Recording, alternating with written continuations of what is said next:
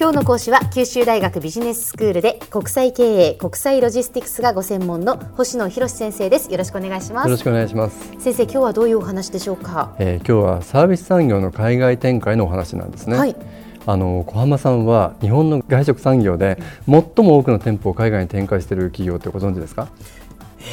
この質問をするのは小浜さんだったらご存知じゃないかなと思って私だったらですか、はい、私にとってじゃあ身近だということ、ね,、いうことなんですか、はい、ちょっと待ってください。長崎なのかそれとも熊本なのか？熊本です。あそうですか。実は熊本に本社のある重光産業という会社なんですけど、うん、むしろ味仙ラーメンという名前だったらご存知ですよね。ああもう味仙ラーメンは熊本にいた頃しょっちゅう食べに行ってました。そうでしょ、はい、そうなんです。あの面白いんですけどつい先日ですねあの QBS の私の担当している国際経営の事業に、うん、ゲストスピーカーとしてこの重光産業の副社長で COO の重光義恵さんと方においでいただいたんですね、はい、でその事業の偶然にその日にですねインターネットの東洋経済オンラインというところでですねその海外展開取り上げられてたんですよ、でそれ質問形式だったんですけど、はい、日本のトップの企業はどこでしょうっていうところで、うん。うん、トップは685店舗を海外に展開する味仙ラーメン。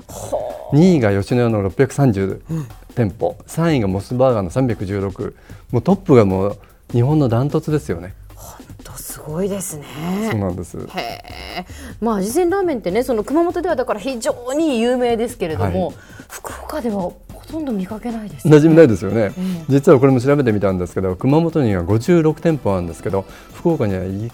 箇所しかないですね。それも空港の近くにあのあるところだけなんですよ。そうなんですね。でも海外には685店舗あるわけ日本で最多なんですね。ですからラーメンのチェーンが日本全体で85店舗しかないのに、うん、海外で685ってものすごくユニークじゃないですか。そうですねそれだけもう海外にも早くから目を向けて海外進出していたということなんですね。もともとですね創業者が台湾から日本に来られた方らしいんですけれども、そうなんですね。はい、で1968年に熊本で創業されたらしくて、うんうん、でその時にその故郷のその台湾の味と久留米ラーメンの味、それで独自の豚骨ラーメンをこう考案されたらしいんですね。へー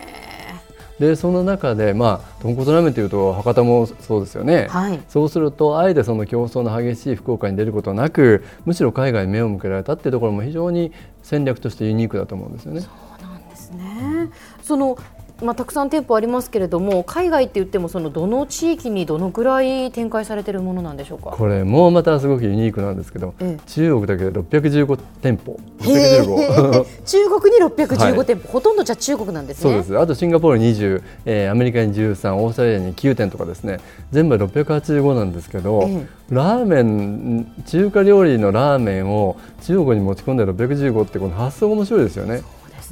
ね。でただよく言われますけどラーメンって中華料理っていうよりはもともとはルーツは中国らしいですけど日本で独自の発展を遂げた麺料理というふうにあの考えられて新鮮に中国でも受け入れられたらしいんですね。あそうなんですか。例えば同じようなものって何かっていうとちょっといろいろ考えてみたんですけどカリフォルニアロールってご存知ですか？あもちろんです、ね、アボカドが入ってる。そうそうそう美味しいですよね。大好きです。あとフィラデルフィアロールってこれご存知ですか？どんなものですか？これクラフトだからだと思うんですけどクリームチーズが入ってるんですね。でカリフォルニアロールとかフィラデルフィアロールって巻き寿司これもともとお寿司ですけど海外で展開して日本に入ってきたすごく面白いお寿司じゃないですか。確かに、まあ、逆輸入という印象ですよね。そうですよね、ええ、あとあのえーと、中国でウーロン茶ペットボトルに入ったウーロン茶ですけどこれも実は中国のものなんだけどサントリーが上海に持ち込んでおしゃれなところで大ヒットしてっていうことなんですよね。だからルーツは日本にあるかもしれないし中国にあるかもしれないけど、うん、海外で開発されて逆に言ってみればこのラーメンも同じですよね。あということは日本のラーメンっていうのは中国の人にとってはその、まあ、もちろんルーツは中国かもしれないけれどもやっぱり日本食なんですね。そうです日本食なんですね。ですから味仙ラーメンもそういうところに非常にこだわられて、先ほどの豚骨もそうですけれどもまずは日本のサービスをあの現地で展開するところから始められたらしくて。で始まったのは1996年の香港がスタートらしいんですけど、はい、2010年にですね上海であの万博が開催された時に出展されて1日に8000食売れたらしいんですね。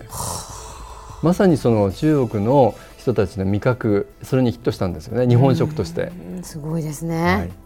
でまあ、それでですね味仙ラーメンっていうのは、まあ、本格的にあの香港に出ていったのが1995年、うん、それは香港のアントレプレナーがですねぜひこれ味仙ラーメンを中国に持っていきたいと言って話を持ち込まれたのが始まりらしいんですよね。でつまり香港企業との提携によってこの大成功が今あるわけですけれども、うん、で提携っていうとですね両方が何か強みを持ち込むっていうことが求められるわけですけど、味仙ラーメンにしてみればその豚骨のスープそれから日本のこだわりとかですね品質っていうものは味仙ラーメンが現地で経営する店舗を経営するノウハウについては現地の企業がっていうことを合わせた結果らしいんですね。で若干あの現地化で手直しされた部分もあって、まあ、日本では考えられないですけどいろんなものをあのラーメンの上にトッピングしていく例えばオーストラリアではステーキ乗せちゃうらしいんですけどこういう部分は現地化らしいんですけどなるほど。ちょっと地域に合わせて、はい、まあ、少し工夫をしているっていうことですね。そうなんですね、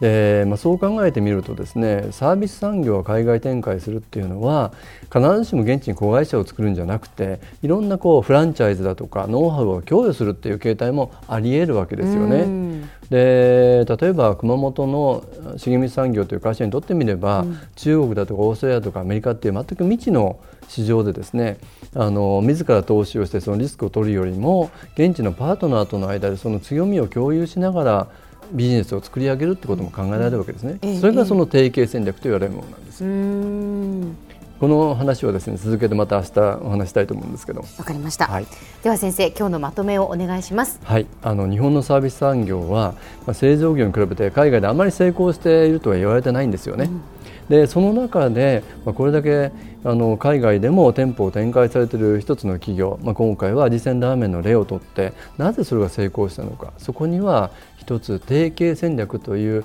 戦略の在り方があるのではないかということを今日少しお話をさせていただきました。で具体的なその中身については明日。ということですね。はい。今日の講師は九州大学ビジネススクールで国際経営国際ロジスティクスがご専門の星野博先生でした。どうもありがとうございました。どうもありがとうございましたさてビビックモーニングビジネススクールはブログからポッドキャストでもお聞きいただけます。過去に放送したものも遡って聞くことができます。ビビックモーニングビジネススクールで検索してください。ビビックモーニングビジネススクールお相手は小浜もとこでした。